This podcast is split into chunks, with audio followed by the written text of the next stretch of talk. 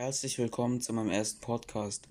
In diesem Podcast möchte ich euch etwas über den Livestreamer und gleichzeitig Castingstar Papa Platte erzählen. Bei seinen Livestreams auf Twitch schauen fast täglich 20.000 Zuschauer zu, aber auch in seinem Podcast Edel Talk, den er zusammen mit seinem Freund Dominik Reetzmann macht, hat er über 5000 Zuhörer.